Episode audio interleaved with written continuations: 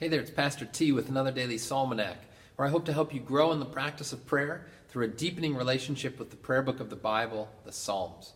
And today we're continuing our series on Psalm 119. This is part seven of our series. We're going to be reading verses, uh, reading, reflecting upon, and praying back to the Lord, verses uh, 49 through 56. It's the Hebrew letter Zayin. I invite you to follow along in your own Bible at home or to listen as I read.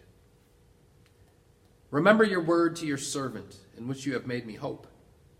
This is my comfort in my affliction, that your promise gives me life. The insolent utterly deride me, but I do not turn away from your law. When I think of your rules from of old, I take comfort, O Lord. Hot indignation seizes me because of the wicked who forsake your law. Your statutes have been my songs in the house of my sojourning. I remember your name in the night, O Lord, and keep your law. This blessing has fallen to me, that I have kept your precepts. Glory be to the Father, and to the Son, and to the Holy Spirit, as it was in the beginning, is now, and will be forever. Amen. As I reflect on this section of Psalm 119, two verses in particular stand out, and for different reasons. The first verse is a prayer that I continually pray. That when I'm kind of groping for words, especially when I'm interceding with the Lord on behalf of somebody who's sick or ill or otherwise in need, I think of the words from uh, verse 50 This is my comfort in my affliction, that your promise gives me life, whether it be for myself or whether it be for somebody else in the midst of an affliction. This is my comfort. Not that I know everything is just going to get better on this side of heaven it might not. But my comfort is that in the midst of this affliction, I have this promise from the Lord that life triumphs over death, that grace triumphs over guilt, that I have the love of the Lord that is unshakable and unmoving for me now and always. That's the promise that gives me life in the midst of my affliction. And so I pray that for myself and I pray it for others too who I know are going through difficult times, that they would know and cling to that promise of the Lord, that promise which alone can bring comfort.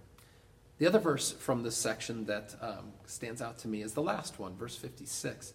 This blessing has fallen to me, that I have kept your precepts. Now, isn't that interesting?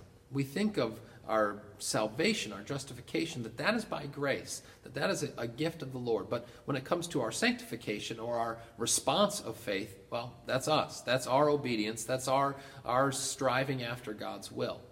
But the psalmist points out that even then, even our walking in God's ways, even our sanctification, even our, our following after His Spirit, even that comes as a gift.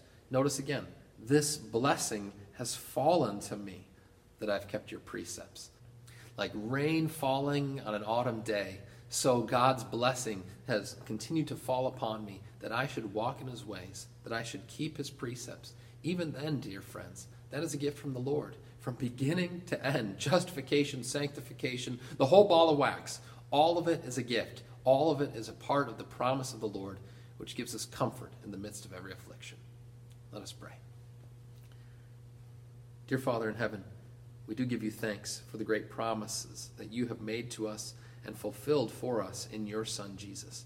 We pray, Lord, that in the midst of our afflictions, as we strive to follow you, that you would, by grace and through the power of your Spirit, enable us to walk with you and especially to look to you as our lone and source of hope in the midst of these afflictions. Through Jesus Christ our Lord. Amen.